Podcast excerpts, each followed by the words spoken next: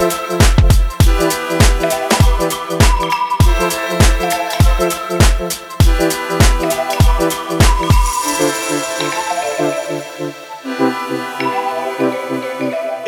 Bienvenidos. Estamos de regreso o por primera vez, todavía no sabemos, en este eh, podcast que no es mío, eh, pero es de alguien que ustedes conocen y quieren mucho. Estamos en Consultorio 7, me atrevo a decir, voy a apropiarme de ese nombre y hoy voy a estar presentando a la persona, a la doctora, a el ser humano, el ser del universo que está aquí presente. Eh, vamos a entrevistarla para que la conozcan y entiendan un poco más de qué va este podcast, de qué va este proyecto. Eh, yo soy Kevin Cartón, soy la persona detrás de las cámaras. Eh, en, en, general soy ingeniero y mi pasatiempo es estar aquí haciendo preguntas a la gente y hoy voy a estar entrevistando a Kiara Karen Peralta. Así es. Kiara, bienvenida a tu podcast. Gracias. Bienvenido, bienvenido, bienvenida. No sé qué está pasando.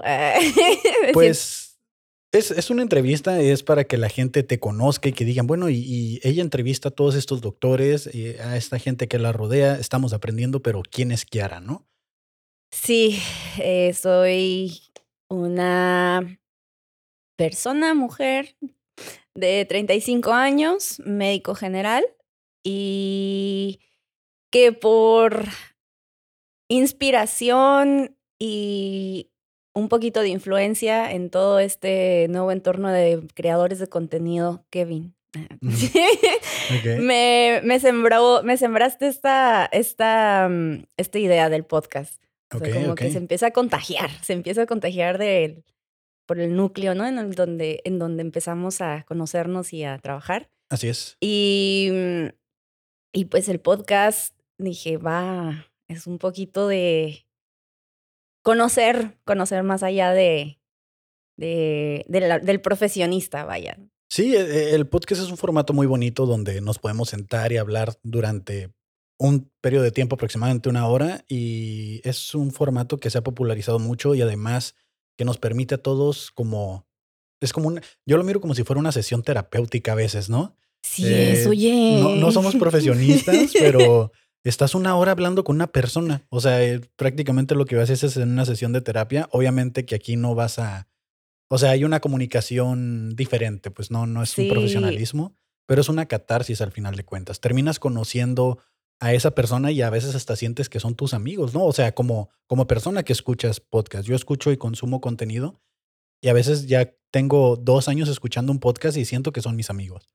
Sí, eh, totalmente de acuerdo contigo y creo que eso ese feeling lo quería llevar a un formato de profesionistas que tienen como este estigma de estar como muy, eh, muy herméticos, muy frío, muy cerrado, muy estructurado, pero pues cuando uno va a la cocina y escucha el chismecito y las experiencias de vida, a mí me han ayudado bastante. Todos mis colegas, las historias de vida que ellos, ellos tienen, me han ayudado a, a, estructurarme y a planificar. Entonces tú a raíz de esto que, que te ha servido, que has ido escuchando de, de, otros doctores, sus experiencias, tú quieres compartirlo porque ves esta que puede funcionarle a, las demás personas. Totalmente. ¿Ese es como tu objetivo con el podcast o cómo es, cómo lo visualizas? Porque una cosa es lo que imaginamos y lo que queremos lograr y ya cuando nos sentamos aquí estamos, ah, sabes, con los piecitos. Ay, híjole, es O sea, sin si recordar lo que ya grabaste. O sea, ¿Cuál es tu visión de hacer este proyecto? O sea, por lo mismo que dices que, que tu profesión a veces la gente se ve como muy cuadrada o que la sociedad tiene ciertos estigmas, ¿no? O, tiene ciertas ideas de que los doctores, mm, o sea, tú quieres humanizar a la gente, ¿qué es lo que quieres hacer con este proyecto? Ese es el principal punto, y lo acabas de mencionar, humanizar. Ok. Porque eh, se tiene se tiene una idea muy estructurada, ¿no? Se tiene como un estereotipo, que está bien, se necesitan las etiquetas y estereotipos para entender el mundo. Por lo menos a mí me funciona, porque es casi la manera, la metodología en la que uno yo estudié, ¿no? Como eh, clasificar, tratar, diagnosticar. Entonces, el, esta estructura siento que solamente se fija en el, en, como profesionista y como que se nos olvida que hay todo un camino detrás y no sé si aquí estoy cantinfleando un poquito, pero como es una profesión que eh, mira, por algo cuesta lo que cuesta una consulta. Sí, sí, sí. y, y es porque conlleva mucho, mucha inversión de tiempo, de tiempo de vida. Entonces va muy paralelo a, a la vida personal. Pero la vida personal siento que no se cuenta. Ok. O sea, hay, tengo colegas que tienen hijos con autismo, por ejemplo, y que cuando llegan a trabajar les, o sea, ves el cansancio, ves, pero tienen que separar eso, o sea, como veía que hay que hay otro otro tipo de pues de información, de conocimiento ahí que se podía compartir. No sé si no sé si me lo estoy expresando Sí, apropiado, a- pero a, lo que estoy entendiendo es de que, o sea, una cosa es la profesión y lo que somos eh, exacto. durante las horas laborales, pero también cómo nuestro entorno exterior nos está afectando y cómo llevamos una cosa con la otra y cómo terminamos siendo humanos, ¿no? Porque, Totalmente. ajá, Y eso para cualquier profesión. Pero pues yo me daba cuenta que en los podcasts que yo consumía, pues me quedaba, ¿dónde está la mía? Ah. Sí, sí, sí. ¿Dónde está? Porque los ingenieros, o sea, to- todos, o sea, todos conlleva, pues tenemos varias vertientes, varias burbujas, ¿no? De, de que nos complementan como humanos, pero sí me, sí me hacía mucho ruido que, que por esta como estatus de jerarquía no se cuestionaba o no se platicaba mucho el detrás. Y por lo menos en mi conocimiento probablemente habrá por ahí eh, chats o podcasts, ¿no? Similares, pero Sí, muy, muy probablemente existan por ahí. Igual no me ha tocado verlos, no estoy tan tampoco. involucrado. Todos sabemos que el, el podcast ha sido acaparado por los comediantes. Eh, Desde, af- desafortunada o afortunadamente eso ha sucedido. Tú tienes una mezcla de ambos. eh, eres médico y eres eh, comediante. Eh, bueno, yo te considero comediante. No sé si tú ya te consideras comediante. Ay, Dios, me ha costado mucho el proceso de la aceptación, pero sí, a este punto sí me considero comediante. Eh, principiante, comediante. Bueno, ya.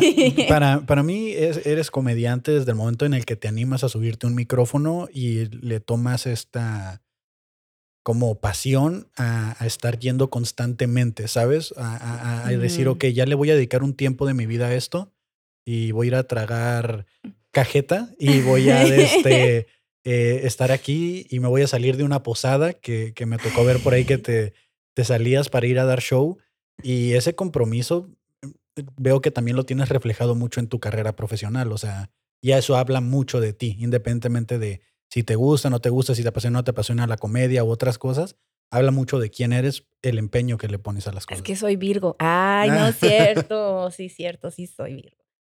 Pues es que en relación a, lo- a la comedia, esto surge en pandemia. Para mí sí fue un punto de quiebre. O sea, sí fue muy significativo y no lo olvido porque me recuerda que no debo de volver a vivir en ese automatismo, ¿no? De, de no, lo tengo muy presente. Me tocó trabajar mucho en, como a muchos colegas, como el de primera línea, ¿no? Los médicos generales éramos instruidos por los especialistas, pero quienes predominaban, los soldados de la primera línea, pues éramos nosotros. Y yo estuve muy privilegiada donde trabajaba, porque trabajo, porque es público, es privado, pero di mucha consulta eh, a domicilio. Y eso me, como me, Te, te cambió la perspectiva completamente, ¿no? Porque fue consultas a domicilio durante pandemia. sí, Wow, o sea, tú eras de las que iba y llegaba acá con todo el disfraz completo de... con la máscara y con y veía todo, o sea, veía es diferente cuando una persona va a tu consultorio, a tu núcleo, pero cuando tú vas a sus núcleos era era como muy pues muy enriquecedor y muy impactante también. O sea, de todos los estratos socioeconómicos, de cómo las jerarquías que tenían el enfermo en el núcleo familiar, o sea, qué tan... es en- las fotografías de la familia, ver cómo, cómo viven, ay, no sé, para mí sí fue como bien impactante y también, pues muchas veces aislaban a la persona y yo era la única con la que platicaban, entonces iban y, porque se te acuerdas, ¿no? Las Ajá. medidas así bien extremas. Entonces yo era como el medio, ¿no? De lo que quería decirle el paciente a sus familiares, me tocaba despedirlos, o sea, como me tocaron, me tocó uno que te digo, Kevin, voy a llorar. Ah. Mira, aquí es un espacio seguro eh, durante dos Mira, horas. yo ya me siento en mi terapia. Recuerdo una, una pareja de mm, personas geriátricas, personas ya mm, abuelitos, ¿A qué se refiere con geriátrico? abuelitos, arriba de Ok. 65 años. Gracias. Es el término apropiado para no decirle viejitos. Ok. Y eh, que ese es otro punto que yo quiero aderezar. Vamos a encontrar en el podcast muchos, mucha terminología que anteriormente nos, no, no se cuestionaba y que ahorita a lo mejor ya no es políticamente correcta, pero es que también hay médicos de diferentes, de diferentes generaciones. Ujú. Y, y creo que también debemos de ser un poquito más flexibles, ¿no? Como en- entender de dónde viene el, el decir viejitos, el decir em, Ok, entonces geriátricos. Geriátricos, viejitos, dependiendo. Oh, edita eso, oye. Ah. No, no, está, está bien. Es que yo te pregunto porque yo eh, pues, no soy médico, no soy doctor. Eh, lo más cercano que tengo, ese es un chiste que quería ser doctor Simi, es lo más cercano que tengo a la medicina. buenísimo. Y, y de ahí en fuera soy ingeniero, o sea, y hablo- te puedo hablar de aviones, ¿no? Porque eso es lo que me dedico, a probar partes para aviones, pero... Uh, pero no el que se pero- acaba de caer. No, no, no, no. Sí, sí, cuando lo vi dije, a ver qué partes fueron. Sí, sí, sí, dije, corre, ¿no? Estaba viendo un TikTok. No, mira, yo ya me fui por otra línea. Sí, Estaba sí, sí, no. un- Ahorita vamos a regresar a los geriátricos. Estaba viendo un TikTok que esta empresa que estaba produciendo estas partes de los aviones cayó en un 9% en la bolsa y que gran parte de estos aviones eran de Aeroméxico. Y yo, ¿qué? Pues eh, sí. Que no, no estoy muy enterado exactamente de cómo sucedió, pero, pero sí sé que si estás involucrado puedes terminar en la cárcel.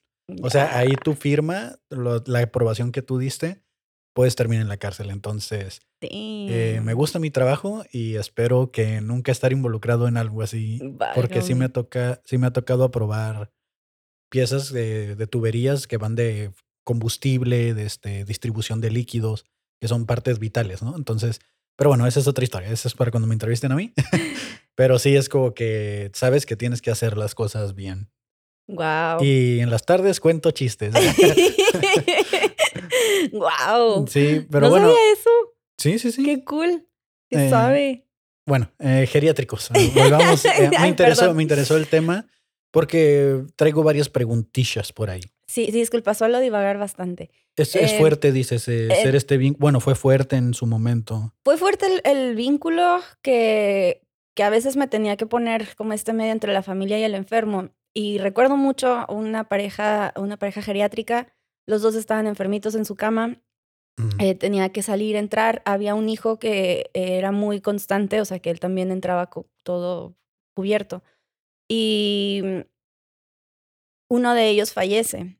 En esa casa me, to- me tocó atender a seis, cinco salieron, uno no. ajá. Y para mí fue como bien fuerte este proceso de ver la despedida, ¿no? De, desde el diagnóstico, duró una semana el señor, entonces se dejaron venir ¿Cuántos Pues años todos- tenía el señor? 81, Ok. más o menos. Y ya, ya una edad muy avanzada y difícil Sí, de complicada tratar. también. Complicada. Y más para la situación que no sabíamos que estaba pasando. sí. ¿Y ustedes más como doctores? Y su esposa también, de la misma edad. Y esa es entre, entre otros, entre otros casos, pero recuerdo mucho su mirada de estoy bien a gusto porque, y lo veía en el entorno, ¿no? La familia bien unida, se bus- Ujú. buscaban la manera de poder estar en contacto respetando la- las, las reglas de sanidad para no exponerse, pero también me tocaba ver otros, aspect- otros aspectos de abandono, por ejemplo, en donde, no, pues tú ya encárgate, yo ya hice mi parte y, o sea, era Como como... leprosos, así, ¿no? O sea, como, como lo mencionaba en la Biblia, que los, los apestaban ahí. Y, y pues también entendía, me, entendía de dónde podías que, de dónde es que podía venir esto, ¿no? Como, bueno, viene de qué, qué vínculo generaron en el transcurso de la vida que ahorita a lo mejor los hijos se sienten que cumplieron con su dere- con su obligación al decir yo ya le hablé a un médico y ahí tú tomas las decisiones y yo casi casi porque también era, o sea, era un pelearte por, por tanques de, ga- de oxígeno, de Ujú. gas, oíla. Pues eh, el oxígeno es un de gas. gas ¿eh? de oxígeno. Este, peleándome con el Z-gas, ¿no es cierto? Eh, no, en serio, sí era, era súper pesado estar hablando, buscando proveedores, estando, y a veces siento que me metía y me involucraba más con, con, con unos que con otros, porque pues no, no veía que se delegaran estas responsabilidades en la familia. Y, y, ahí me hizo, para mí fue como un punto muy importante. Dije, esta situación es extraordinaria. Espero que no nos vuelva a pasar. Creo que siempre hago un énfasis en mis historias de no pidan antibióticos. Eh, pero, eh, pues sí, esto me hizo replantearme mucho qué es lo que quiero y cómo es de volátil y fugaz la vida. Sí, yo, yo estoy como impresionado y también estoy así como en un punto en el que admiro un chingo la profesión de, de médicos, doctores.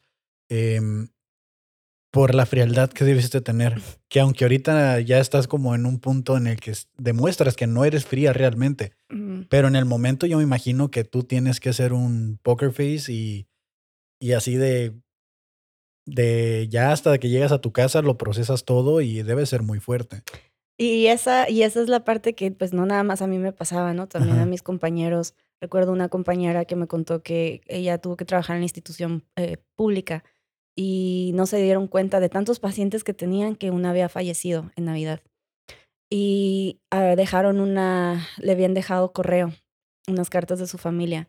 Y dice que pues a ella le entregan la guardia, va a hacer revisión de camas y había, había fallecido una abuelita. Y le lee las cartas de su familia. O sea, al cuerpo. A la vez.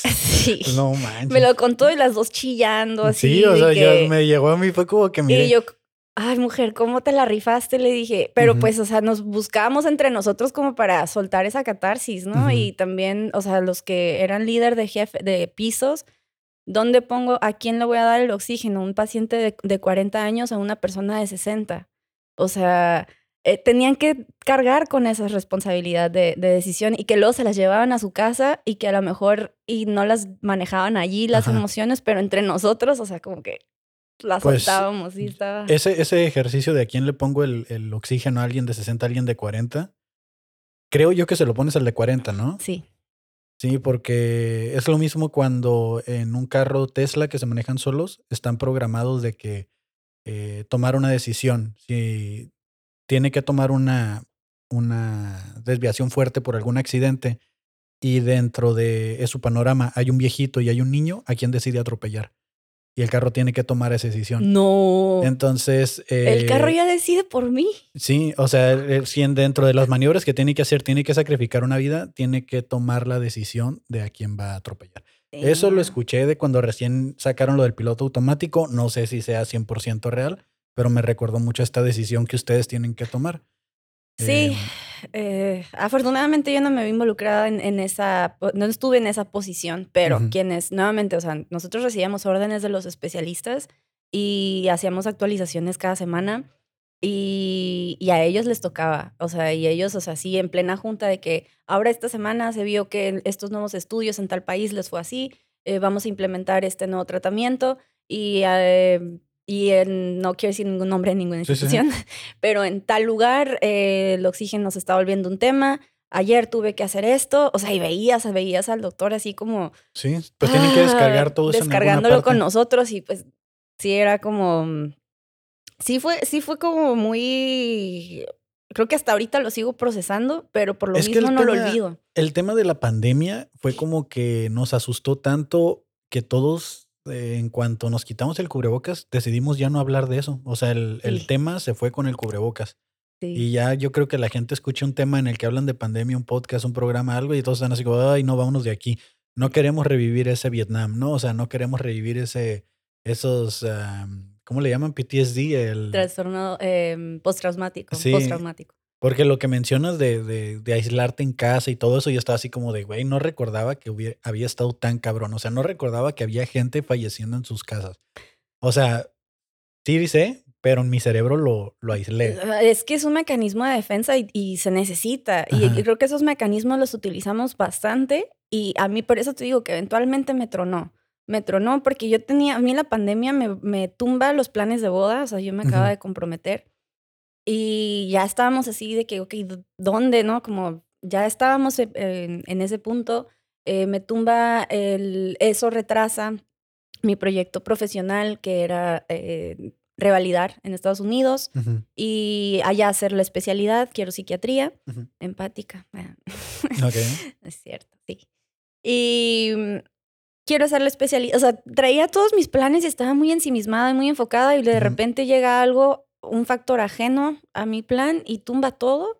Y después fue como, a ver, yo no pasé por esto y le voy a hacer caso omiso.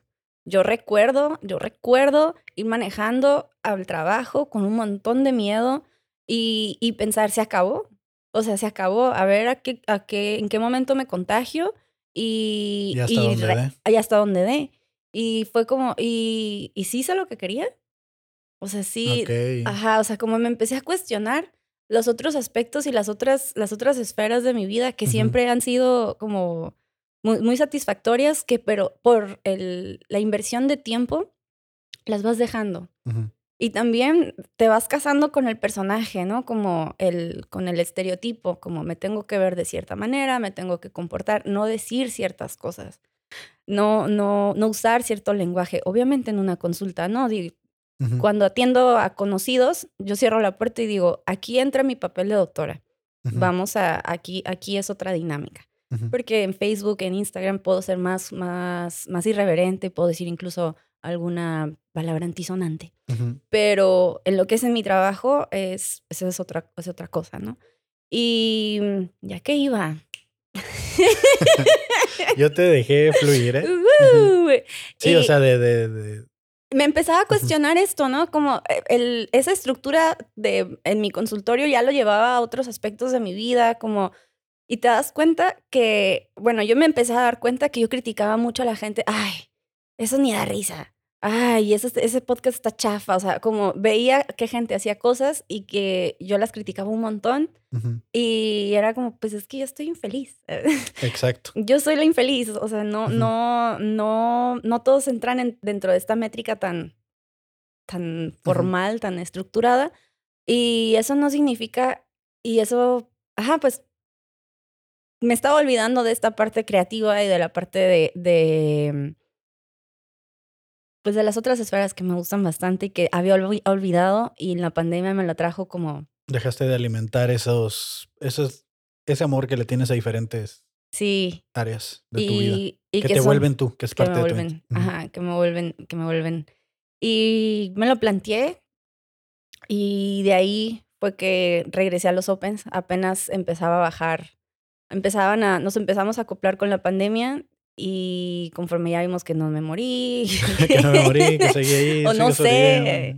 no, conforme se fueron acomodando las cosas, em, otra vez, ¿no? Vuelves a tu loop de tengo que hacer esto, voy a comprar esto, no, como bien mecánico, muy, muy mecánico y, y fue como, no, recuerda que hay cosas que querías hacer y que no necesariamente tienes que ser la más chingona o tienes que rifar, porque también esa era como la, el pensamiento constante de que tienes que hacer algo no solo porque te gusta, sino porque tiene que estar bien. Y es que este es nuevamente el pensamiento estructurado El- de mi carrera, pues Él tiene que no estar te bien. puedes ajá. equivocar.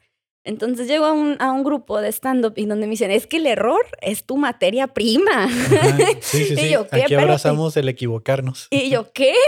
Sí. Entonces para mí fue como, ¿cómo? O sea, aquí sí me puedo equivocar y no pasa nada. Al contrario, y fue muy liberador. Fue súper liberador. Entonces, em, pues sí, básicamente de ahí vuelvo a abrazar stand-up y de ahí le he seguido. ¿Siempre quisiste ser doctora desde chiquita? ¿O qué querías ser cuando estabas?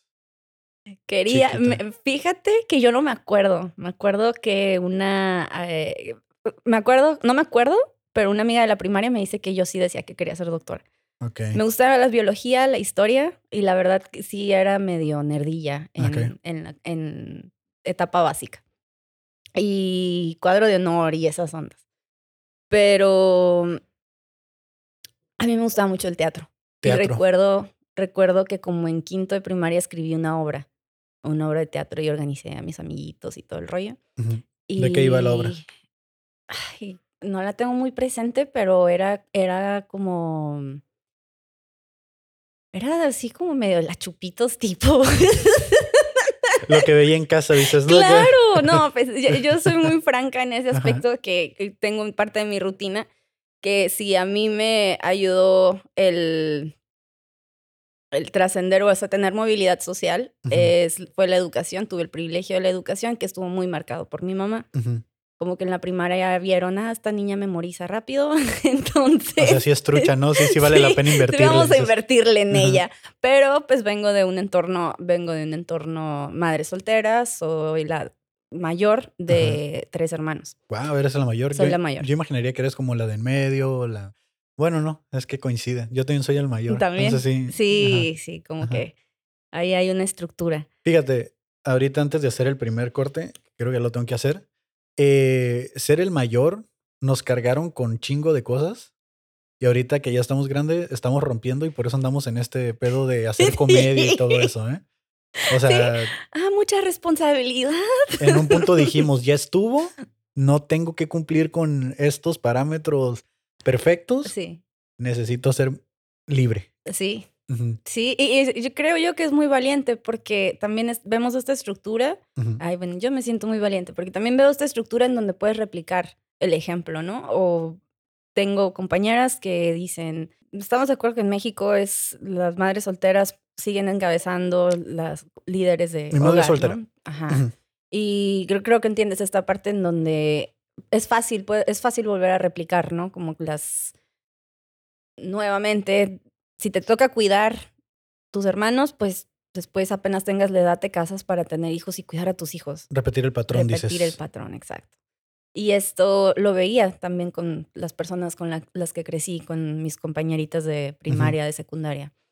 Entonces, Es que una madre soltera, o sea, son muy chingonas y máximo respeto para ellas. Mi mamá es madre soltera.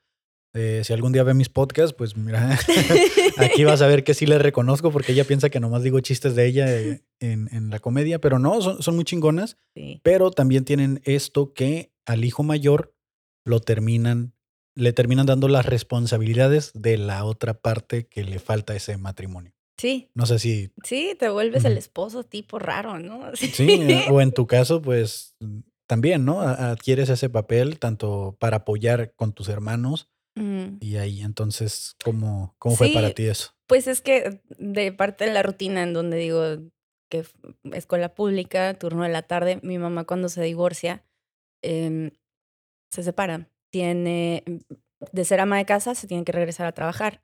Entonces yo tenía ocho años y mis hermanos cinco y tres, no, cinco y cuatro.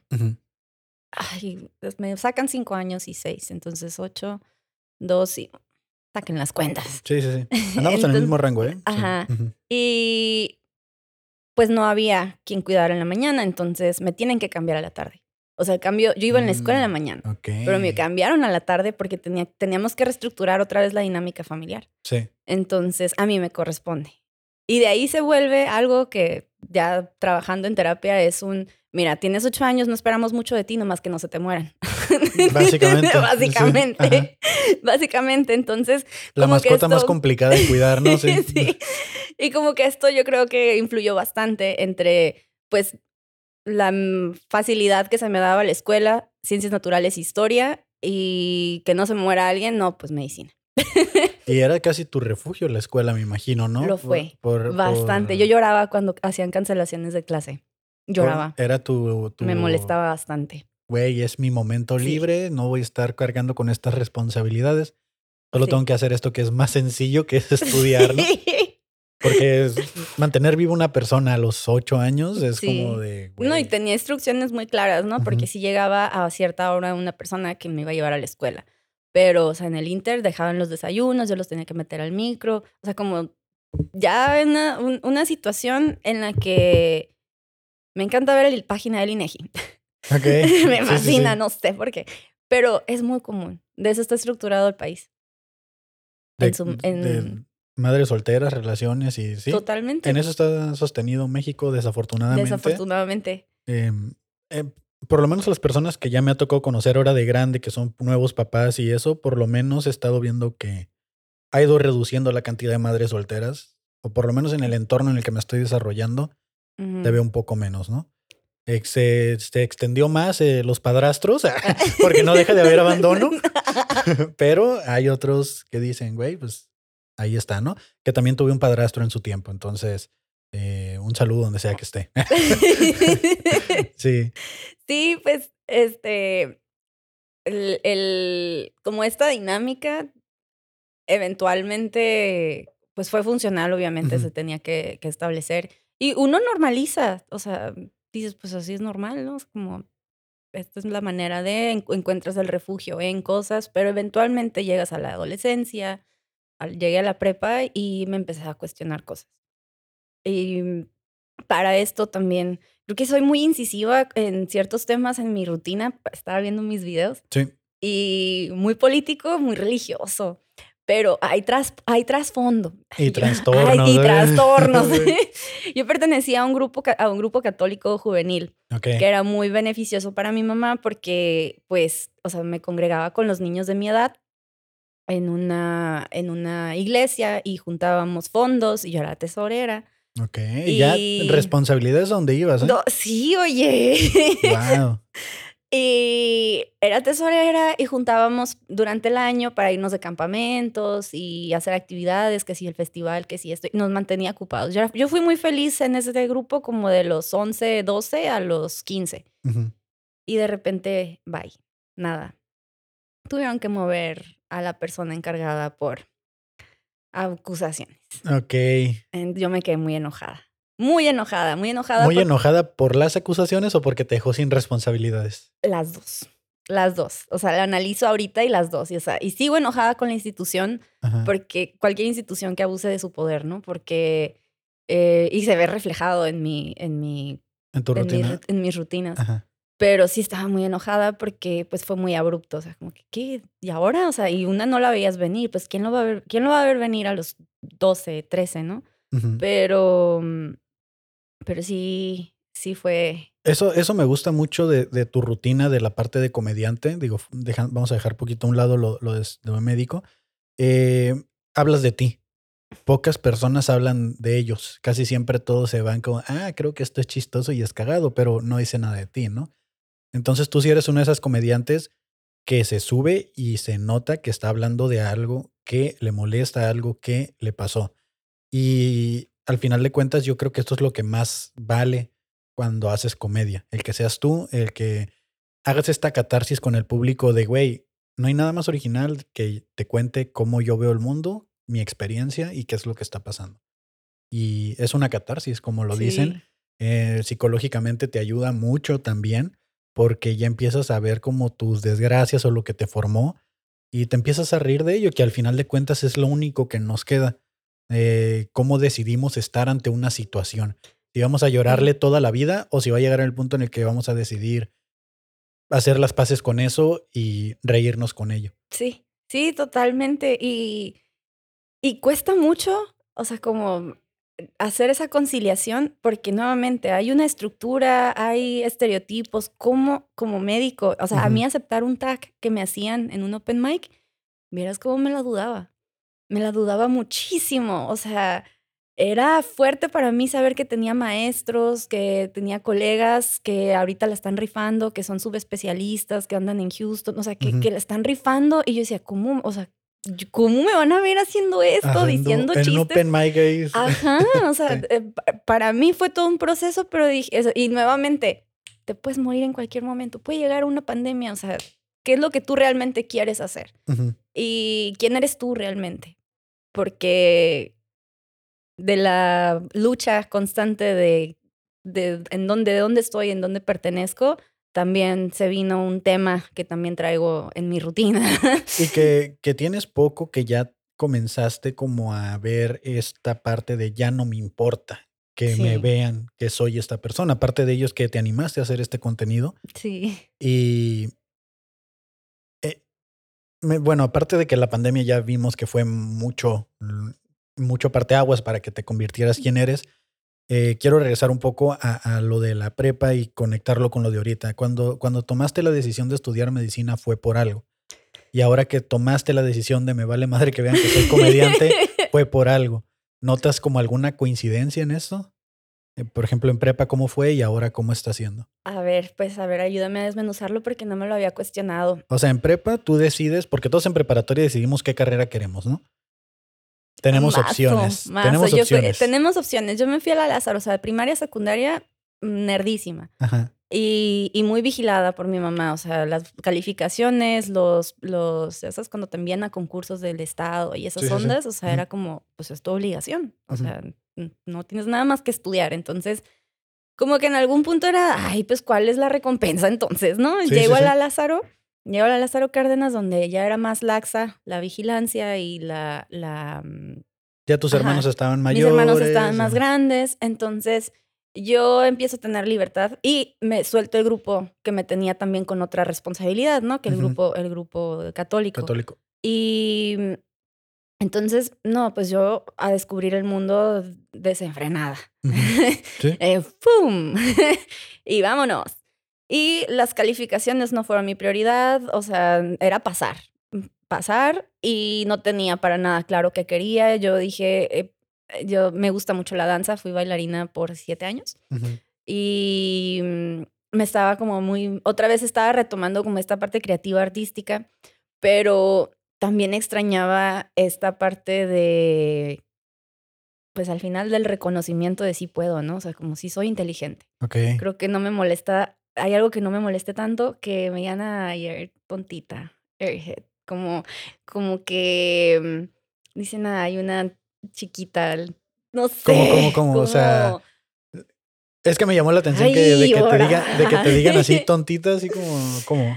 Sí, porque en esa época, ¿Te pues no me. molesta o no te molesta? No, me te- molesta bastante Ah, que, que, que asuman que no tengo la capacidad de darme cuenta. Ok, ya, ya. Y en ese entonces que yo estaba, pues apenas fiesta, eh, pues puro party, Sí, salir sí, sí. con compas, medio pasar las materias. Y sí recuerdo que pues se creó esta, pues esta imagen de que, ay, es la morra party que está bien tonta. Chat. Cat. Sí, es esta Ok. morra, ah, como, ah, sí, está chistosa, está curada, pero pues, pues, le va mal en la escuela, o sea, está tonta. Y yo, un momento, yo fui representante estatal, o sea, Ah, sí, sí, sí. como, como que otra vez se me, se me prende este chip de, no, pero, y genuinamente están bien padres las ciencias naturales, ¿sabes? Sí, sí, sí. Y, Y no es de tonto, ¿sabes? y también dije, este ritmo no es sostenible. Porque este ritmo no me va a llevar a nada. En algún punto sí recuerdo caminar por mi barrio y, y pensar para dónde voy. Me acuerdo nítido, así ya estábamos por terminar el, el último semestre y era para, para dónde. Sí, ya te llega esa ajá, realidad. te llega esa realidad, ¿para dónde? Y genuinamente había trabajado, sí trabajo desde los 16, o sea, limpiando, mm, limpiaba unas oficinas en gobierno, o sea, siempre a la par de la prepa, ¿no? Porque pues había que costear esas fiestas. Y los Trabajabas y outfits, estudiabas. Sí, desde los 16. Y, y los outfits, porque yo diseño de modas era una de las posibilidades. Ok, diseño de modas, Sí. danza, teatro. Sí. Ok. Y diseño de modas, ajá. Entonces eh, no mm, aplico la primera vez a medicina y no quedo. Y me quedo un año. Me voy de mochilazo. Ok. Yo, yo pensaría que, que te ibas a aplicar a otra, ¿no? Con tal de no, No. dejar de estudiar. no, o sea, llegar a la conclusión de quiero medicina Sí, fue es una porque decisión fuerte. fue una decisión fuerte, pero también ya estaba en un punto donde pues tenía dos puntos de comparación, ¿no? O sea, como una la parte de reconocimiento académico y veía los privilegios que eso me llevaba.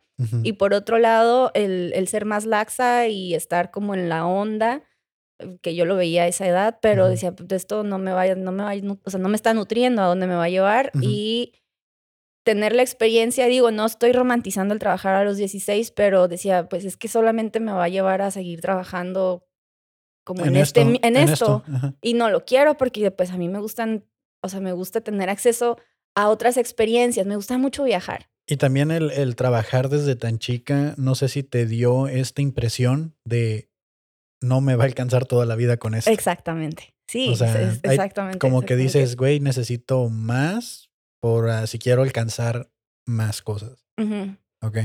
Y llego a la conclusión, quiero medicina, aplico, no quedo. Sí, obviamente, pues a los 18 uno se siente devastado, no quedas. Y dije, pues voy a trabajar y me voy de mm, mochilera. Y así lo hice, trabajamos un, un tiempito y pues me iba unos meses y luego se me acaba el dinero y regresaba. Y así estaba. como bien laxo ese año. Mm, ¿Que a dónde llegué a ir? Pues. Sí, ¿cómo si, ¿Pero te fuiste sola en mochilazo o te fuiste con, con Alan? mi pareja, con Alan. Que sí, Alan es, es, un, es un pilar muy importante en todas estas dinámicas. Sí, sí, sí. Se ve, se ve el apoyo. Sí, bastante. Shout out.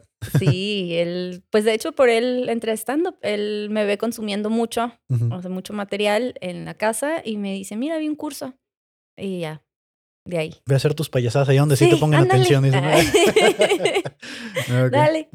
Y, y pues él, ajá, con, con mi novio, que ahora es mi esposo, eh, hicimos todas estas, estas dinámicas de, de, viajar. O sea, nos íbamos, ¿dónde está barato el vuelo? Casi siempre es a la Ciudad de México.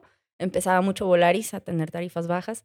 Nos íbamos a la Ciudad de México y de ahí agarrábamos camión, llegamos, creo que llegamos hasta Honduras, un, un punto, eh, Belice, como Centroamérica. ¿Pero ya sabían hasta dónde iban a llegar o nomás, no, nomás era bien, a ver dónde? A ver, o sea, como que sí lo planeábamos ya estando allá, pero... Y y éramos así como muy, ah, sí, a ver, pues es que no lo plane, no, no, no conectábamos mucho con, con, con la planeación, o sea, era, vamos a fluir. Okay, muy, hippie. Muy astrales, muy ¿no? astrales, muy, astrales. A ver dónde nos lleva esta vibra, ¿no?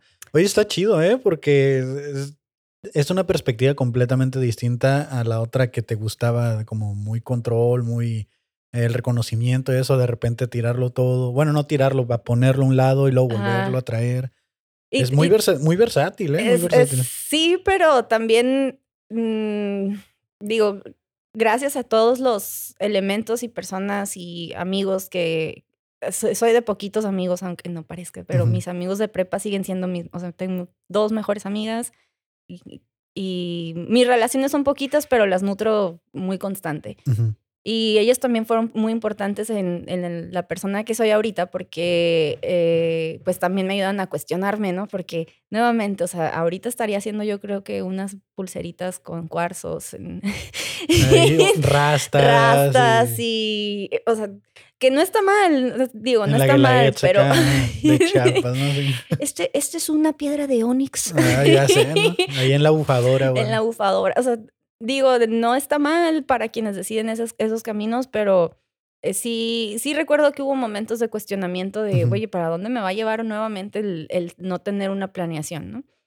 Sí, y, me sorprende mucho porque en la parte que yo te conozco, que de nuevo no es en la parte médica, yo te veo que te sientas para, antes de decir tu rutina, y la escribes toda. Sí.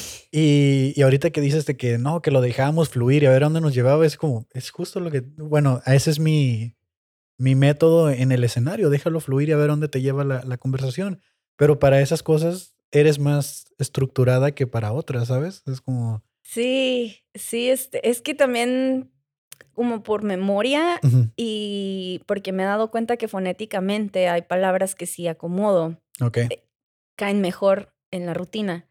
Y a veces se me olvida entonces, o sea, porque sí llevo el hilo, ¿no? De la premisa, pero digo, no, pero esta palabra rimaba con la otra, entonces memorízala. Entonces es como volverla a escribir toda, ¿no? Y, mm, y pero también esta parte de fluir me la recordó mucho stand-up, o sea, como migro, ¿no? Primero muy estructurada, luego muy fluida, luego otra vez muy estructurada y ahorita estoy intentando encontrar un equilibrio en ambas. Sí. Entonces te vas un año de mochilazo, de vibrar alto, fluir y, y viajes. Tu Illuminati. Yo conocí tu Illuminati antes, de, que, fuera, tu Illuminati. eso sí es mainstream, sí, ¿no? Sí, sí. muy hipster eso. ¿Vuelves eh, a aplicar directamente o, o sea, durante todo este año estabas consciente que se vuelve a abrir la convocatoria y regreso para eso? ¿O Sí. O sea, nunca te olvidaste de querer nunca me olvidé y es que también eso es parte de la personalidad que está como muy sembrada desde la infancia, ¿no? Como lo que empieces, termínalo. Ok. O sea, lo que empiece, termínalo. Y, y en ese punto sí dije, ¿quién, quién sí te quiero estudiar, mi mamá. Sí, mi mamá me, me, enseñó a leer antes de entrar a la escuela. Eh, mi mamá, me acuerdo, me compraba libros así de... Eh, el diccionario, porque pues no había, o sea, en esos tiempos internet. Y me acuerdo cuando, mami, ¿qué significa tan pregunta? Búscala en el diccionario. Y ahorita me dices qué significa. chingado. ¿Para qué le pregunté? ¿Para qué le pregunté? Ya me dejó Chingado, ¿para qué tarea. le pregunté? Y este, me compraba, me acuerdo un libro también de las mujeres más importantes de la historia, eh, pero las, pues mainstream, ¿no? Juana de Arco. Eh, me acuerdo mucho de la historia de Juana de Arco, no sé por qué. Y, y era muy así mi mamá, como muy, termínalo, termínalo. Entonces, pues esa estructura se te queda, o sea, es con las, las bases con las que, con las que te educaron y eventualmente vuelven, ¿no? Eh, Somos ese reflejo de. Entonces, regreso a aplicar a, a UABC y en ese punto sí dije, no, bueno, ya no quiero estar tan chilling, ¿no? O sea, sí quiero aprender algo, costura. Siempre le hacía ropita a las Barbies y Me imagino que tus atuendos de baile y de danza, ¿no? sí, de hecho empezaba a hacerme mis atuendos y mis compañeras decían, qué bonito, eh, ¿dónde, lo- ¿dónde te lo hicieron? Y yo, no, yo lo hice y les empezaba a vender, yo les hacía sus vestuarios y me pagaban. Entonces, em, dije, ah, pues por ahí puede ir la cosa, ¿no? Y mm, diseño de modas, voy a estudiar. Tijuana no era en ese entonces como un referente importante de, de universidades para diseño de modas. ¿En qué año iniciaste la universidad? 2010. Sí, no, yo apenas está saliendo del kinder. ¡Ay, qué mentiroso! Ahora, tengo 35, ¿eh? Mm. Tampoco. Nah, bro, chistillo y chistillo. Nada, sí, tengo 28 yo. Y, mm, y, y, y así, pues dije, me voy a Guadalajara. Y ya estaba yo buscando la manera como de, bueno, ¿cómo le vamos a hacer? Y pues me relajé a hacer el examen y quedé. Que yo creo que fue la, la diferencia entre uno y otro. O sea, el conocimiento ahí estaba, pero la tensión de... Era... Me acuerdo, me acuerdo un montón de mis pensamientos intrusivos mientras estaba resolviendo las preguntas, ¿no? Y la segunda vez fluyó y dije, ah, ya, lo que tenga que ser. Entonces yo creo que me sirvió irme de Tuluminati para pasar el examen. Porque en esa segunda vez que aplicas sí quedas ya en medicina. Ajá, ¿Y cuántos años son de carrera? siete. ¿Y tienes especialidad o solo es la carrera? Solo es la carrera ahorita. Porque yo no termino de entender muy bien eso, ¿no? O sea, qué buena pregunta. Sí, sí, sí. O sea, Ok. ¿cómo? O sea, ¿qué, qué? ¿estudias medicina y ya a dar consulta? ¿Te tienes que especializar o, o qué onda ahí? Em, médico general son de 6 a 7 años, dependiendo. Eh, Xochicalco maneja 6, UABC maneja 7, 5 son en la universidad. ¿Eres de UABC? Yo soy de UABC. Ok. Sí, me acuerdo de mi mamá nítido que decía, no hay para pagarte la escuela. O sea, como o quedas en. UABC o pues a ver cómo le haces. Tu Luminati. Sí, sí, sí. Entonces, em, en UABC son cinco años en la universidad. Es uno de, mm, de internado, que es básicamente tener jornadas de 36 horas cada tercer día. Ujú. O 12, de 12 a 12, 36, descanso, 12 a 12, 36, descanso. Y rotas por, por creo que si mal recuerdo, son cuatro, cuatro áreas muy fundamentales para reforzar conocimiento. Pero eso le llaman internados, vives ahí, básicamente en el hospital. Si sales a dormir a tu casa, a veces, cuando te toca guardia, no. Pero les- Cuando, cuando hacen guardia les ponen como un nombre, ¿no? O les dicen R's, algo ah, así. ok. Rs es a los residentes. Ah, porque Ajá, yo. Cuando tú eres general y haces el internado, eres un interno. Ok, y vas con la letra I, me imagino, ¿no? Ah, un MIP. Ok, ya ni. Bueno, ustedes entienden, pues es que Sí, sigo gente en Instagram que de repente, ajaja, cuando el R no sé qué y ponen un número. eh, R1, R2. Sí, y yo es como, ajá, pues. eh, son- Gracias por. Como dijeron el otro día, son claves de. Son trucos del PlayStation, ¿o qué? No R1, R2, ahí como. ya sé las Sí. claves. Es médico interno de pregrado Ok. cuando eres interno. O sea, sales de tus cinco años, te haces el internado, eres un MIP, médico interno de pregrado. Y así firmas tus notas y todo el rollo.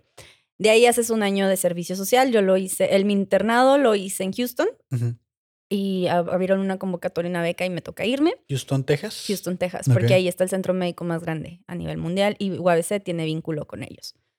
Y no por nada, pero UABC es muy buena escuela. ¿Tuviste que sacar alguna visa especial o con tu pura visa de turista o cómo fue el...? Sí, sí hubo ahí unos trámites que tuvimos que hacer. Ok. Este, Que me imagino que eso te dejó muy buen currículum. sí, Ok. para estar donde estoy trabajando ahorita, que es una institución privada, pero México-americano, el asunto, ¿El consultorio que tienes está en Estados Unidos o está aquí? está aquí. Ok. Bueno, perdón. No, Prosigue, prosigue. este, y de ahí es un año de servicio social que yo lo hice en el. Hospital General en urgencias. Todo el año en urgencias del Hospital General de Tijuana, entonces llegaban cosas bien interesantes. Mucha gente Muy suave, sí, bastante, bastante. Y yo creo que ahí como que volvía a, sacar el... ¿Cuál, cuál es la diferencia entre Houston, un servicio médico en Houston y uno en Tijuana? O sea, ¿qué, ¿cuál es el, la brecha así de extremo a extremo? O sea, ¿qué fue lo que tú notaste? Es en serio la pregunta. Sí, no, o sea, me refiero de, es- me imagino así como entra un paciente a Houston y, en- y se ve así, entra un paciente a Tijuana y se ve así, un caso extremo. Mira, eh, en cuanto a la población, pues Houston es, es muy diversa. Ah, Africo, afroamericanos, hay muchos y también hay mucho migrante. Ok. Entonces, em, los acentos en el inglés, o sea, dices, bueno, el idioma universal, el inglés, pero híjole, eh, a veces la comunicación a mí me costaba por los acentos. Y en cuanto a enfermedades, eh, pues aquí sí polulan mucho las enfermedades del segundo, del país en vías de desarrollo, ¿no? Del tercer mundo. eh. Sí, infectocontagiosas, Ujú. em, hay mucha tuberculosis, hay em, VIH, muchas heridas punzocortantes, baleados, les decíamos nosotros, que es por arma de fuego. Teníamos todo un protocolo en urgencias, ¿eh? Has de saber. Sí, porque yo me, eh, aquí se sabe de que si no quedó donde le dieron su, Sí, su despedida, van y lo buscan Sí. al hospital. sí.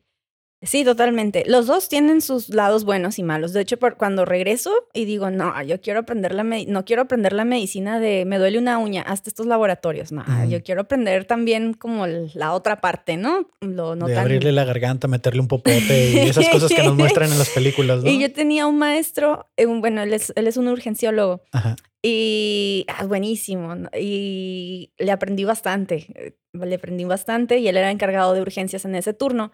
Y me acuerdo, o sea, que hablaba así medio cholón y pues él decía, yo vengo en la obrera. Pues es que es de urgencias, es como. ¿cómo es estudiar una especialidad de urgencias? ¿No? Es como llegas a tu primer día de clases y machetean a alguien y órale, atiéndanlo. O sea, como... Era, es, es- maneja la adrenalina muy bien ese doctor. Eh, to- todos, o sea, todos le aprendí, pero pues estar en el departamento de urgencias, mujer, petit, o sea, Ajá. chiquita, a veces te llegan unos torotes. Y, y era como, o sea, te intimida, o sea, físicamente era como, "Ay, que te hablen golpeado. Y ahí creo que desarrollé mucho esto. A ver, tú estás aquí para que yo te dé un servicio. ¿Estamos de acuerdo? Ujú. Ok, me vas a escuchar. Y como aprender a modular a personas así, como sí, sí, ajá. físicamente imponentes, ahí le perdí el miedo. Y gente de, de la canalización también, desafortunadamente. Mis respetos, ahí yo quiero hacer un paréntesis, a todos los médicos que trabajan con, ese, con esa población, que son bastantes, que son muy marginados, que están en el olvido. Eh, hay mucho contenido que le llaman pornomiseria, ¿no? Como el morbo de ver cómo es. Eh, Sí, es el escuché término. hace poco algo así. Pero pocos realmente se meten a ayudar y a hacer la chamba. Y hay asociaciones que liderea una doctora, eh, Rebeca, que la admiro un montón porque se necesita bastante Ujú. vocación para aventarse esa chamba. Yo ahí dije, wow, qué suave. Aprendí mucho, pero en la pública, en una institución pública con pocos recursos, con mucha imaginación por parte del profesional de salud, porque terminas aventándote chicanadas, Sí, como hace poco salió de una doctora que hizo, en una caja de huevos improvisó una incubadora. O sea, Sí, sí, es que es en serio, tienes que aventarte cosas así para que las para que salga el trabajo, pues. porque el sistema médico mexicano publicó. Sí. Yo lo dije, yo lo dije, yo lo dije. Yo lo Y al dije. rato, ahí no me- le vamos a dar una residencia. Te preguntaba yo más que nada, ¿no? Porque yo imaginaría que en Houston armas legales, ¿no? Me estoy yendo súper superficial en eso. Pues no sé, ¿no? O sea, me imagino que sus gente herida por algún accidente que ellos mismos se ocasionaron, así. No y lo que dices ya de Tijuana, pues es algo más presente que conocemos, ¿no? No tanto, en Houston de hecho es mucho el problema es por la obesidad. Ok. ¿Han visto este pro- has visto este programa de Dr. Nusarden? Es un Pero, eh, el- kilos mortales que kilos- le yo llaman en estuve con él. español. Yo, yo, yo estuve con él, o sea, en el mismo hospital donde él Ajá. grababa a sus pacientes, o sea, veíamos ahí cómo lo seguían con la cámara. Porque el, creo que les dan, les pagan incapacidad en algún punto. Llegas a cierto peso y el, el gobierno te... te... Perdón que me dé risa. pero- Sí, es que es, es, es, es todo un tema, es todo un tema. Entonces yo es que veía me los mucha imagino gente... así como que estoy a dos kilos abajo, pásame otras hamburguesas, ¿sabes? Es como- o sea, ¿qué es más fácil, bajar de peso o llegarle al que me dan una pensión? que me llegara una pensión. Sí, sí, sí.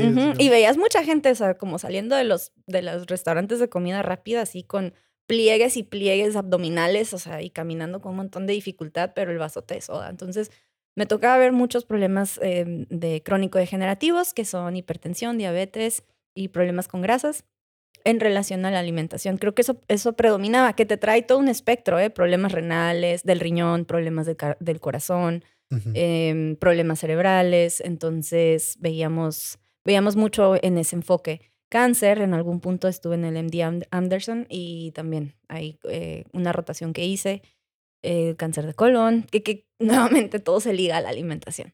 Que también es muy sabido que allá en Houston, bueno, ya lo mencionas ahorita, es como el centro médico más grande que hay. Y también hemos escuchado por allí en noticias polémicas y todo que hasta los hijos de los políticos van y tienen allá sus hijos y todo. Entonces ahorita estoy así como, Es que es, Ah, es todo un distrito, o sea, Ujú. se cuenta zona Río, toda la zona Río de, todo, de, de hospitales. Entonces, cada hospital es una especialidad. y hay mucha investigación. Entonces, aparte de la universidad. Y, y, eso, y eso genera mucho tráfico, o sea, mucha visita de, mm, como hay, mu- hay muchísimo, pues está todo concentrado, ujú. no nada más en cuanto a la, par- a la práctica, sino a la investigación. Entonces, también hay mucha, mucho, servidor, mucho servidor de salud extranjero. O sea, yo tenía enfermeras que eran de, de Jamaica, de... peruanos, me imagino, ¿no? de un montón de lugares. Entonces también el inglés era como, ay, híjole, entre mi inglés mexicano y, Y el de y ellos, el así. de ellos, o sea, sí estaba curioso.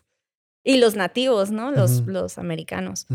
Todos somos americanos, ¿eh? Te van a decir en los Ay, comentarios. norteamericanos. Así, estadounidenses. Estadounidenses. sí. Entonces, eh, sí, estaba, estaba fluidón. Ok. Entonces, Ah, perdón, Ajá. nada más para cerrar. Ahí hago el internado, van seis. El, ser- el servicio le dices gracias al gobierno por dejarte estudiar, tienes que trabajar un año en una institución pública y yo lo hice en el general de urgencias Sí. aquí y ya son tus siete, ¿no? Te titulas y empiezas a trabajar. O eh, aplicas para un examen a nivel nacional que se llama residencias médicas, el, el ENAM. Y de ahí hay un tema muy político, porque puede haber gente muy capaz, pero no queda. Te ponen un examen y son 50 mil aspirantes por año, pero solamente quedan 7 mil. Entonces vas a conocer gente que lo ha aplicado por años, o sea, cada año tienes la oportunidad de aplicar y no siempre quedan. Pero pues en el Inter te pasa la vida, ¿no? Como vimos con el Sí. doctor Chico, o sea, como pues yo lo apliqué dos veces, pero pues después me casé, conocí y pues puedes irte por la vía de médico general e ir tomando diplomados, maestrías, hacer otro tipo de cosas o seguirlo intentando y si quedas, ahí dependerá de qué especialidad agarres. Si hay, no sé, hay desde tres años hasta cinco años. Y si agarras anestesiología, por ejemplo, tu primer año eres residente de anestesiología, del primero eres R1. Ya cuando vas en el tercero eres un R3. ok. Y somos muy jerárquicos. O sea, tú, el R1 respeta al R3. Y se han aventado unos dilemas ahí de violación de derechos humanos, Ujú. otro nivel. No sé si te ha tocado ver en internet. No tanto, pero me imagino. Sí.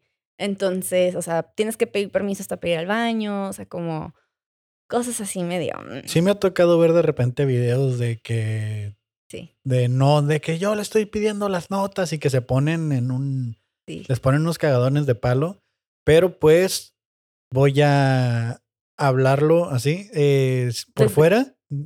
Yo creo que pues estás hablando de vidas humanas, ¿no? O sea, en la industria aeroespacial no nos ponemos tan así, pero eh, sabemos que un error puede costar muchas vidas humanas. En Sí. un médico, un error, pues es la vida de, de una persona directamente y su responsabilidad, ¿no? O sea, sí.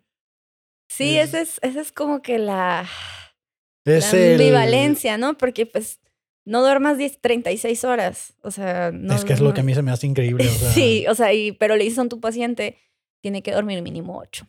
sí. es como, Entonces dice que llevo tres días aquí parado, pero usted duerma bien. Sí, entonces, eh, pues las residencias mm, ¿por qué se ofertan tan poquitas o por qué es menos que la demanda, ¿no? Oferta-demanda. Y es porque pues te pagan, o sea, donde tú vayas a hacer tu residencia, eh, pues tienes una un salario, pues. Entonces, pues no se le ha invertido tampoco a tener más aperturas de plazas. Y, y pues...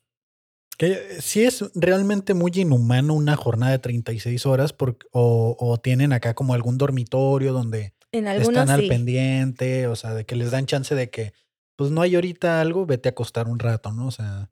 Eh, sí. En algunas partes. En algunas partes, les llaman las famosas miperas, miperas, así les llaman. Em, pero sí, sí existen, o sea, sí, sí hay estos espacios, pero a mí me tocó bañarme en el general y no, o sea, y mira, te estoy diciendo que yo estuve en hostales, o sea, y era como, valga medios, pero ya el cansancio y dices, es lo que hay. O sea, sí, sí se te forja mucho esta mentalidad, mira, yo tengo, tengo esto y con estas tres herramientas tengo que hacerlo. Ya, o sea, ni modo. Y y está padre, o sea, está suave que se te agilice esa, esta cuestión, pero pues tampoco como que lo lleves para todos los aspectos de tu vida, ¿no? Sí, sí, sí. Ajá, entonces yo creo que por eso también se tiene mucho el perfil de este médico, ¿no? Como que es muy estricto, muy... Pero es también que está muy ligado a la formación, o sea, su formación le merma en su personalidad, entonces... Sí, es, es una carrera a la que le dedicas mucho tiempo, a lo que se sabe públicamente sin estar ahí en el medio también de que es muy perreado, lo voy a decir, es de las estadías y todo esto que hacen, residencias. Eh, yo cuando lo veo, yo de plano no me hubiera metido ni de pedo ahí. Yo fui eh, voluntario en Cruz Roja desde y el contacto con la sangre y eso no aguanté, o sea, me salí. O sea, me gustaba la idea de querer ayudar y dije, probablemente de aquí pueda decir si quiero ser médico o no y nope. Y eso que era de voluntario en Cruz Roja, ¿sabes? O sea, así de que no, hasta afuera. O sea, voy a botear y ya no, es todo. Sí, pero ya, ya el meterme con el contacto ahí de que cuando te enseñan, eh, te empiezan a enseñar a, inyectar y que te eh, hacer, ¿cómo se llaman estas? Ah, se me fue el. Ajá, ese tipo de cosas que es para dar los primeros auxilios en, en, pues no. O sea, dije yo, no, no, no, ya mirar ahí la sangre, no, no, no. Luego a una señora se le salió un ojo una vez, no, para que te... Sí, no. Dije, esto no es para mí. Sí, es que sí, sí, sí está. Oh, a mí sí me gusta esa adrenalina. No. Sí se vuelve como muy, muy adictivo. Me imagino yo que sí. También me imagino que, que vas perdiendo como la sensibilidad, ¿no? A, a, ver videos, a ver este, cosas de que ya te llega ahí alguien con algo expuesto y tú de otro más, ¿no? Así como estaba más feo el del día de ayer. no sé, algo así me imagino. Sí, sí, sí, sí le vas perdiendo el asombro. te vas habituando, no se lo pierdes completamente, pero sí te vas habituando a, pues a la anatomía. Yo me acuerdo de las primeras veces, o sea, la primera vez que vi un cadáver, porque nos tocó trabajar con cadáveres en, para disección, eh, sí recuerdo la primera impresión y, y, como que tardé en digerirlo todo el día, ¿no? Como, ¿a poco así me veo por dentro? O sea, sí ah, era como... Por dentro. Y así, y yo así viéndome, wow, o sea, como tantos músculos tenemos y el tendón, o sea, sí me acuerdo que me, que me hizo algo ahí. pero, pero conforme, conforme vas ejerciendo, yo creo que algo que también se me hace bien bonito y que les agradezco mucho a mis pacientes es esta confianza de de exteriorizar su vida, porque pues al final nos enfermamos por nuestras rutinas y nuestros hábitos, ¿no? Y, y pues en esa rutina hábitos pues vienen aspectos a veces muy sensibles y que me platiquen separaciones, eh, situaciones emocionales, no sé, como las dinámicas de trabajo. Soy muy, muy visual, entonces como que me los empiezo a imaginar. Y se me hace bien bonito que me tengan esa confianza, o sea, como, y, cosa que hasta la fecha, y yo nunca he dicho nada en relación a mis rutinas, ¿no? Por ejemplo, de que... Sí, sí, sí, porque hay ética de por medio, sí, ¿no? Sí, totalmente. O sea, jamás voy a, y eso sí lo tengo muy cimentado, jamás voy a hablar de experiencias o de, porque no, no, sería con un plan educativo, sería con un plan de entretenimiento. Y para mí eso no, para mí eso no aplica. Y, fíjate que yo tengo una duda que no sé si puedas responder. Eh, si, si no, pues la brincamos, ¿no? Pero la primera vez que eh, un paciente con el que tú hayas trabajado directamente falleció, ¿te acuerdas de esa primera impresión de tu primer paciente directo? ¿Ha sido igual a los demás o, o ese fue como el de aquí, así se va a sentir siempre? Yo creo que siempre te van a doler. Ajá. Sí vas a recordar el primero y le tuve que dar, yo ya trabajaba en una clínica, eh, hacía guardias y tuve que dar un RCP en una clínica de primer nivel, clínica, o sea, de, que, de consulta, pues donde no tienes todas las herramientas y me tuve que aventar un RCP, o sea, resucitación cardiopulmonar así como bien intensa y pues falleció, o sea, llegó en paro y no lo pude sacar, no hice un vínculo previo. Ah. Ese fue mi primer paciente. Llegó como de urgencia. Sí, o sea, en, durante la formación como interna, pues sí veías, ¿no? Como esas situaciones, pero eh, ya yo liderar toda la dinámica, ese fue mi primero. Y de allí, eh, los que estás tratando, los que tra- llevo un tratamiento y después fallecen, ay, esos duelen mucho. Esos duelen mucho. Por- Y con COVID me pasó. sí, pues, pero con COVID era- ya lo, Sí. lo mencionabas hace rato, por eso, pero dije, esos no fueron los primeros. No. Porque el, el, con COVID a lo mejor la situación fue un poco distinta porque pues nadie sabía qué se estaban enfrentando y la información no estaba tan rápido, o al menos eso es lo que yo creo. Sí. Pero con un paciente, pues vamos a decirlo de ya lo que es lo normal, ahí sí debe estar bastante complicado, ¿no? O sea, ¿cómo lidias con eso? O sea, ¿cómo... Te, te duelen mucho los pacientes, los pacientes jóvenes. O sea, y porque yo tengo muy claro que hay Ujú. una ley de vida, ¿no? Ujú. y, y de a cierta edad se espera que el ciclo termine. Pero cuando es inesperado, sea, cuando es una paciente de 40, deci- o sea, te quedas, no, espérate, tenía mucha vida, o sea, cuando son niños. Ay, no, eso yo no, lo- yo no tolero. No tolero. Yo, la verdad, eh, en mi internado, o sea, lo menos, eh, lo, procuraba no hacer tanto contacto con niños con diagnósticos terminales. Fíjate No que, que hace, unos, hace unos días miré que estaban buscando un riñón, riñón o pulmón, no me acuerdo, para una niña, una recién nacida. De este, de, de que le colapsaron los dos y la tenían que estar haciendo como unas diálisis, hemodiálisis, no sé, algo así, no, no estoy muy familiarizado. Y yo me, yo me pregunté, el tamaño físico del bebé, o sea, encontrar un donador de ese tamaño quiere decir que es un bebé que ya nació muerto o, o cómo consigues una donación para un bebé así.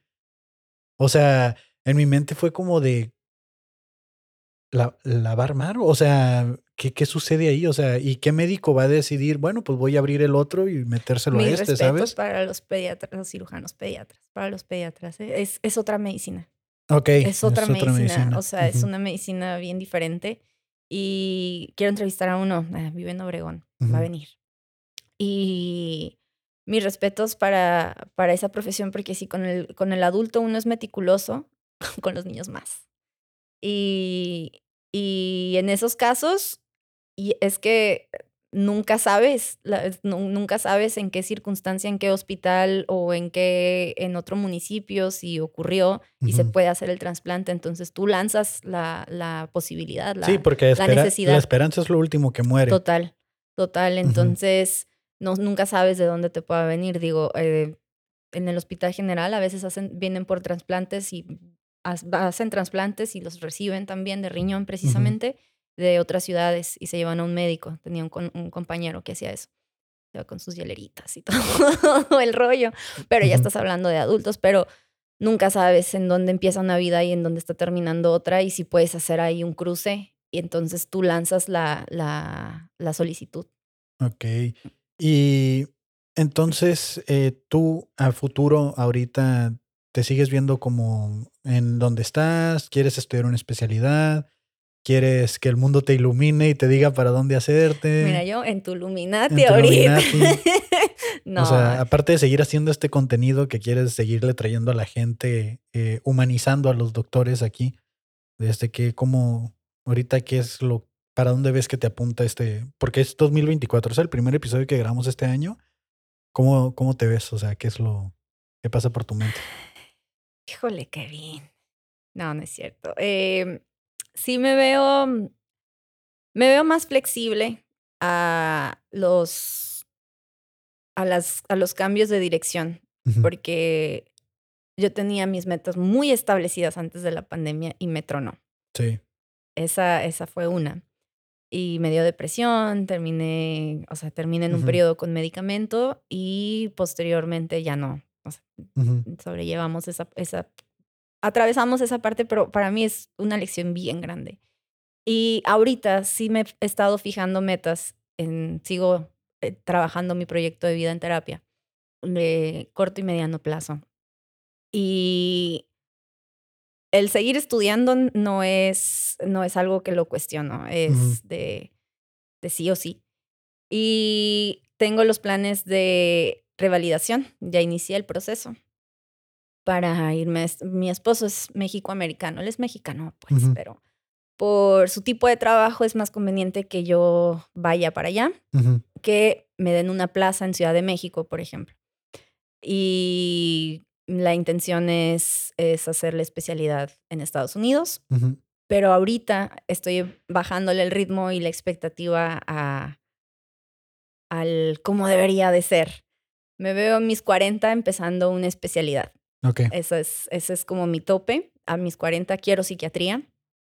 Eh, fue muy necesaria, eh, sigue siendo muy necesaria y en estos Ajá. tiempos se viene más.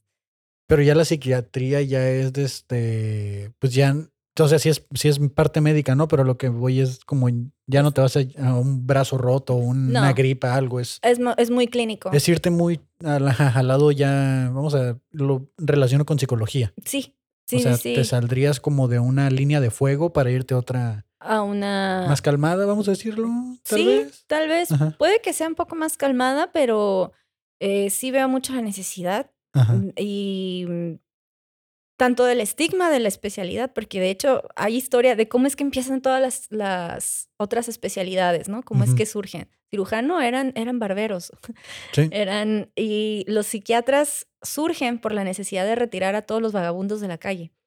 Entonces, en algún punto en México había tanta gente con enfermedades mentales que pues nada más divagaban. Mm, mm, Ajá. Entonces, se los empiezan a llevar a instituciones y los empiezan a recluir y se vuelve un problema.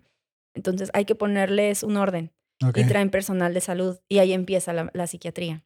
Ok. ok. Entonces, el, desde la historia de cómo viene, ¿no? Y que, que creo que también vinculo mucho a mi historia personal, ¿no? Como, como el conocer las, las, las dos esferas de la vida socioeconómica, ¿no? Como, porque unos sí y otros no. Entonces, creo que eso va más con mi persona, me identifica. ¿No te pasa que encuentras como la solución a un problema fuerte que tenías y quieres ayudar a todos a que encuentren esa solución? Probablemente. Porque siento que va por ahí y me pasa con algunas cosas ahora que he estado yendo a terapia y todo eso. Ajá. Es como necesitas esto, ¿sabes? Es como, Sí, pues, ajá. o sea, como dices, encontré la respuesta, miren todos, Ajá. pero pues sí estoy consciente que mi respuesta no es la misma para los demás y mi camino va a ser diferente al de todos, ¿no? Y está bien, o sea, cada quien, mientras tenga las herramientas, eh, mientras tenga las herramientas al alcance, cada quien va a decir qué herramienta utiliza y para dónde jala. Pero mm, yo creo que lo que me hace mucho ruido es que no a todos se les da al alcance esas herramientas. Y una de esas es la educación. O sea, porque yo sí veo mi historia de vida y digo, si no hubiera sido por educación, que mi mamá fue como muy incisiva, yo no estaría haciendo lo que estoy haciendo ahorita, pues. Y, y no sé para dónde iba eso, pero, pero creo que con la psiquiatría eh, hay, hay situaciones que sí son, mi esposo trabaja con población em, neurodivergente, muy, mm, y pero ya a nivel estructural, o sea, ya no es tanto como cambia tu conducta, perdona a tu padre, sino es ya hay, hay modificación en la estructura cerebral, entonces sí se ocupan medicamentos. Está muy, muy... Sí, eh, mira el otro día que hicieron una publicación, ¿no? sí, ese hombre publica. Yo Sí, publico ya, memes. ya, ya. Ya en puede, PubMed. ya le pueden verificar su perfil en Instagram, ¿eh? Ya con una publi, Vámonos. una... Sí, sí, sí. ¿Sí? Tú mandas ahí el link del... Sí, él es, él es súper nerdo, súper nerdo. O sea, la otra vez llegué el jueves del Open Mic bien tarde y me dice, mira, ¿cómo funcionan las ondas de sonido? Y yo, ay, no, espérate. Ey, a mí sí me interesa. Sí, creo que se verían muy bien, harían muy match ahí trabajando. Em, pero Me veo, me veo como un límite porque sí quiero especializarme, 40, pero en este inter quiero seguir explorando estas nuevas vías de creatividad. De creatividad. Ajá. Y los hijos entran también dentro del panorama, que también lo traigo al, tema. Entonces, eh, sí estoy, estoy con esta situación de congelar óvulos. Ok. Va, va, va. O sea, ya estás buscando como una alternativa, no estás cerrando la puerta. No, no estoy cerrando la puerta y. Pero sí estoy. Pues estoy consciente que. que, que hay que planificar. Porque antes no solía hacerlo tanto, nada más me iba con la viada y de repente no. Que el plan sea así, luego la vida sucede y no es así, te truena, te deprimes. Sí, sí, tener un plan y que llegue una pandemia o que llegue X cosa y te lo destruyas y tiende a afectar mucho a lo que... O que nos digan, o que nos digan, esta realidad es virtual y, mira, son encantado, es Cárgamelo otra vez desde el inicio, pero no me borres lo que ya soy. Sí, sí. la, vida es, la vida es bien random. Y sí está bien tener eh, planes y metas. Y, y no creas, sí me ondea, tengo gente de mi de mis colegas de mi edad que ya ahorita ya son profesionistas, tienen sus casas, están teniendo hijos y yo yo debería de y yo me centro y digo, qué padre por ellos. Tú también tienes esas herramientas. ¿Quieres eso? La realidad es que no. Entonces, y les admiro y les respeto, pero yo voy por otro camino y pues ya está. Sí, es donde tu momento llegue. O sea, sí, pero tampoco, ajá, perdón pero tampoco que llegue mi momento, pero que tampoco sea, eh, uy, me llegó la edad y no decidí, o sea, como... Siento que las decisiones ya no están en nosotros, ¿sabes? ¿Tú crees? Sí, yo siento que las cosas se van acomodando y no sé si llamarle universo, destino, Dios, piedras, desde, pero siento que aunque tú planees algo, las cosas se van a acomodar para llevarte a lo que realmente te gustaría. O sea, em, eso es algo que he estado aprendiendo últimamente de que cuando empezamos a vibrar en algo, y hablando así de, de Illuminati, como dices y todo, cuando empezamos a, a querer algo, pero no desde una carencia, sino de algo que me gustaría, ¿sabes? Es como realmente me gustaría que esto sucediera, aunque sea, lo digas inconscientemente o algo, tú solo o el universo te lo va acomodando para llegar ahí. Y si en la pandemia pasaron cosas y todo, fue para llevarte a este punto donde estás ahorita. Tal vez de libertad. Tal vez de libertad creativa y todo esto donde estás llegando y, es como, aunque tengas un plan, mucha gente dice, uno propone y Dios dispone. Por eso te digo, a lo que tú quieras creer, ¿no? Este, creo que por algo estamos aquí y aunque tú estés viendo hacia futuro, pues no lo amarres.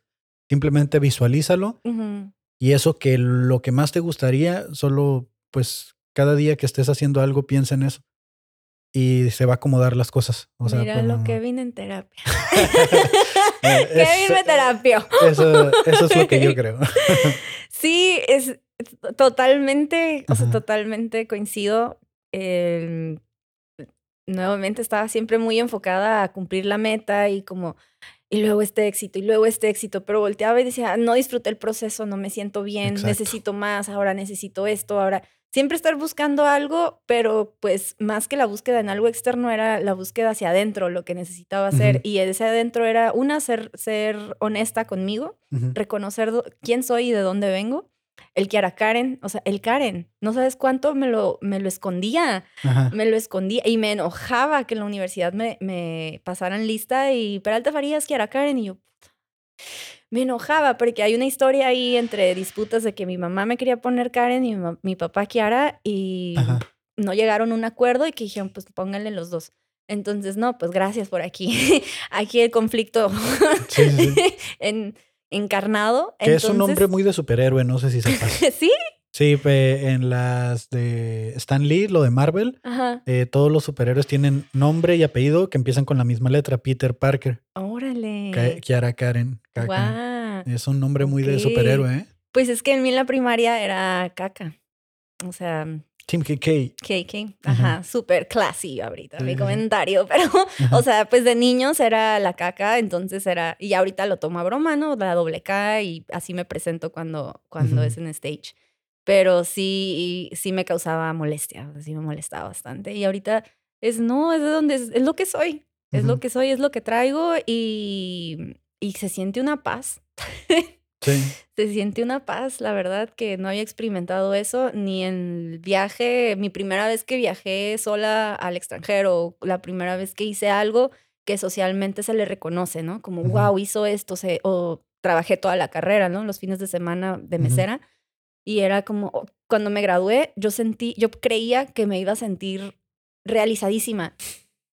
Me sentí bien, Sí, sí, sí. sentía bien el reconocimiento, pero, o sea, me acuerdo sentarme y decir, ¿y luego? ¿Y ahora qué? ¿Y ahora qué? No pensé llegar tan lejos. digo. Y, ajá, una, no pensé llegar tan lejos. Y dos, ¿y qué sigue? Y, y realmente quería esto. O sea, como que empezaban ahí como dudas. No, no importa, voy a hacer la especialidad, voy a hacer esto, me voy a casar. O sea, como que, Seguías buscando algo que te diera ese sentimiento que estabas buscando. ajá.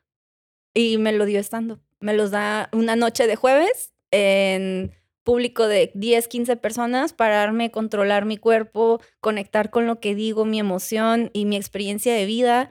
Y luego escuchar una risa y digo, no sé, no sé qué tan patológico tenga que ser esto, pero no le estoy haciendo daño a nadie, esto es una. Y dos, eh, sentir esa, esa, sentirlo es como indescriptible, o sea, fue como, es aquí, Es la es droga esto. que nadie te vende. Exacto. O sea, y, y es, dije, es esto. Ahí dije, él era lo que estaba buscando. Es exactamente lo que a mí me pasó. Por eso estoy ahí. Por eso, a pesar de que tengo mi trabajo, que soy profesionista y todo.